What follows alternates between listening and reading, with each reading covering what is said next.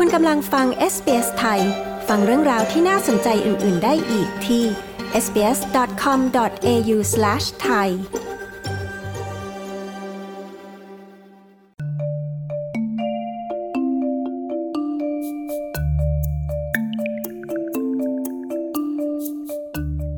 คโนโลยีกำลังทำให้ง่ายขึ้นสำหรับนักช็อป ที่จะซื้อหาสิ่งของต่างๆ โดยเฉพาะในช่วงที่มีการระบาดของโควิด ซึ่งหมายความว่าบางร้านไม่สามารถเปิดหน้าร้านเพื่อขายของได้ในบางช่วงของการล็อกดาวน์แต่จากการวิจัยล่าสุดพบว่า พนักงานที่ทำงานในอุตสาหกรรมขายปลีก ก็ได้รับผลกระทบจากเทคโนโลยีเช่นกัน และพวกเขารู้สึกกดดันจากความเปลี่ยนแปลงใหม่ ๆ ที่เกิดขึ้น คุณชอนเวลช์และคุณเดบราโกรกผู้สื่อข่าวของ SBS News มีรายงานเรื่องนี้ ดิฉัน ปริสุทธ์สดใส SBS ไทย เรียบเรียงและนำเสนอค่ะ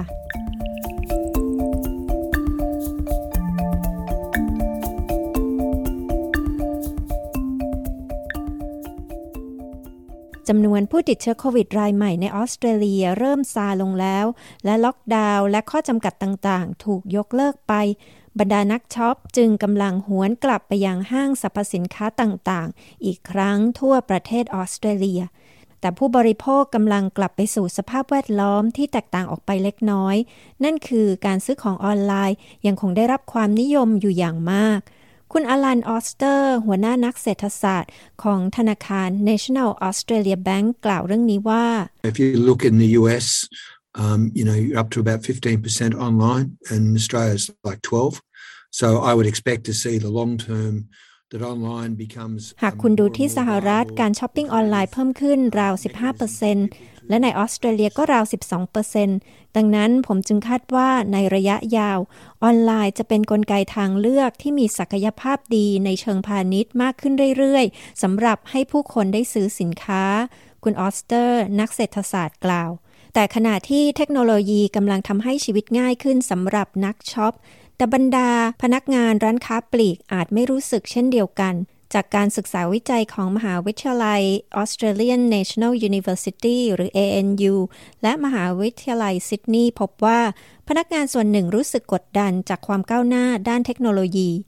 ขณะพนักงานที่ทำงานในร้านขายสินค้า และในศูนย์จัดส่งสินค้ากำลังต้องใช้เทคโนโลยีใหม่ๆ มากขึ้นเรื่อยๆ และจากผลของการศึกษาวิจัยพบว่า พนักงานเหล่านั้น 74%ต้องการได้รับการฝึกอบรมเพิ่มเติม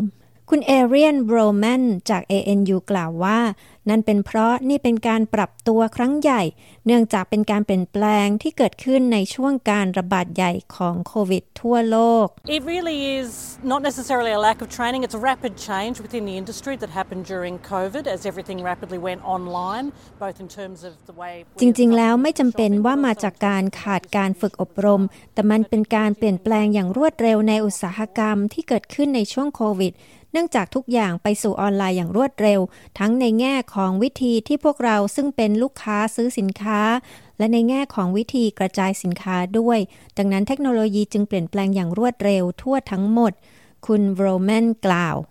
เทคโนโลยีเหล่านั้นบางอย่างเกี่ยวข้องกับการรับคำสั่งซื้อจากลูกค้า การดำเนินการตามคำสั่งซื้อ และการจัดส่งสินค้าให้ลูกค้า ซึ่งทั้งหมดเกิดขึ้นในพื้นที่ช้อปปิ้งออนไลน์ นอกจากนี้การเปลี่ยนแปลงยังเกิดขึ้นกับเทคโนโลยีที่ใช้ภายในอุตสาหกรรม ภาคการค้าปลีก และวิธีการบริหารจัดการกับพนักงาน กว่าหนึ่งในสามของพนักงานในอุตสาหกรรมค้าปลีกรู้สึกว่า เช่นกล้องวงจรปิดกำลังถูกใช้เพื่อตรวจสอบพฤติกรรมของพวกเขาอย่างไม่จำเป็น ในขณะที่เกือบครึ่งหนึ่งกล่าวว่า ความคิดเห็นของลูกค้าเป็นอีกวิธีหนึ่งที่พวกเขาถูกประเมินผลการทำงาน นอกจากนี้พนักงานที่มีภูมิหลังไม่ได้พูดภาษาอังกฤษเป็นหลัก ยังรายงานว่า พวกเขารู้สึกว่าตนเองมีความเสี่ยงที่จะถูกบีบให้เปลี่ยนตำแหน่ง เนื่องจากการเปลี่ยนแปลงทางเทคโนโลยี คุณเอเรียนโรแมนจาก ANU กล่าวว่า บางคนที่ร่วมการสำรวจยังกังวลว่าเทคโนโลยีอาจทำให้พวกเขาต้องตกงาน And we found that people were much more concerned about cheaper labor being hired in place of them. และเราพบว่าผู้คนกังวลมากขึ้นว่าจะมีการจ้างแรงงานที่ถูกกว่ามาแทนที่พวกเขา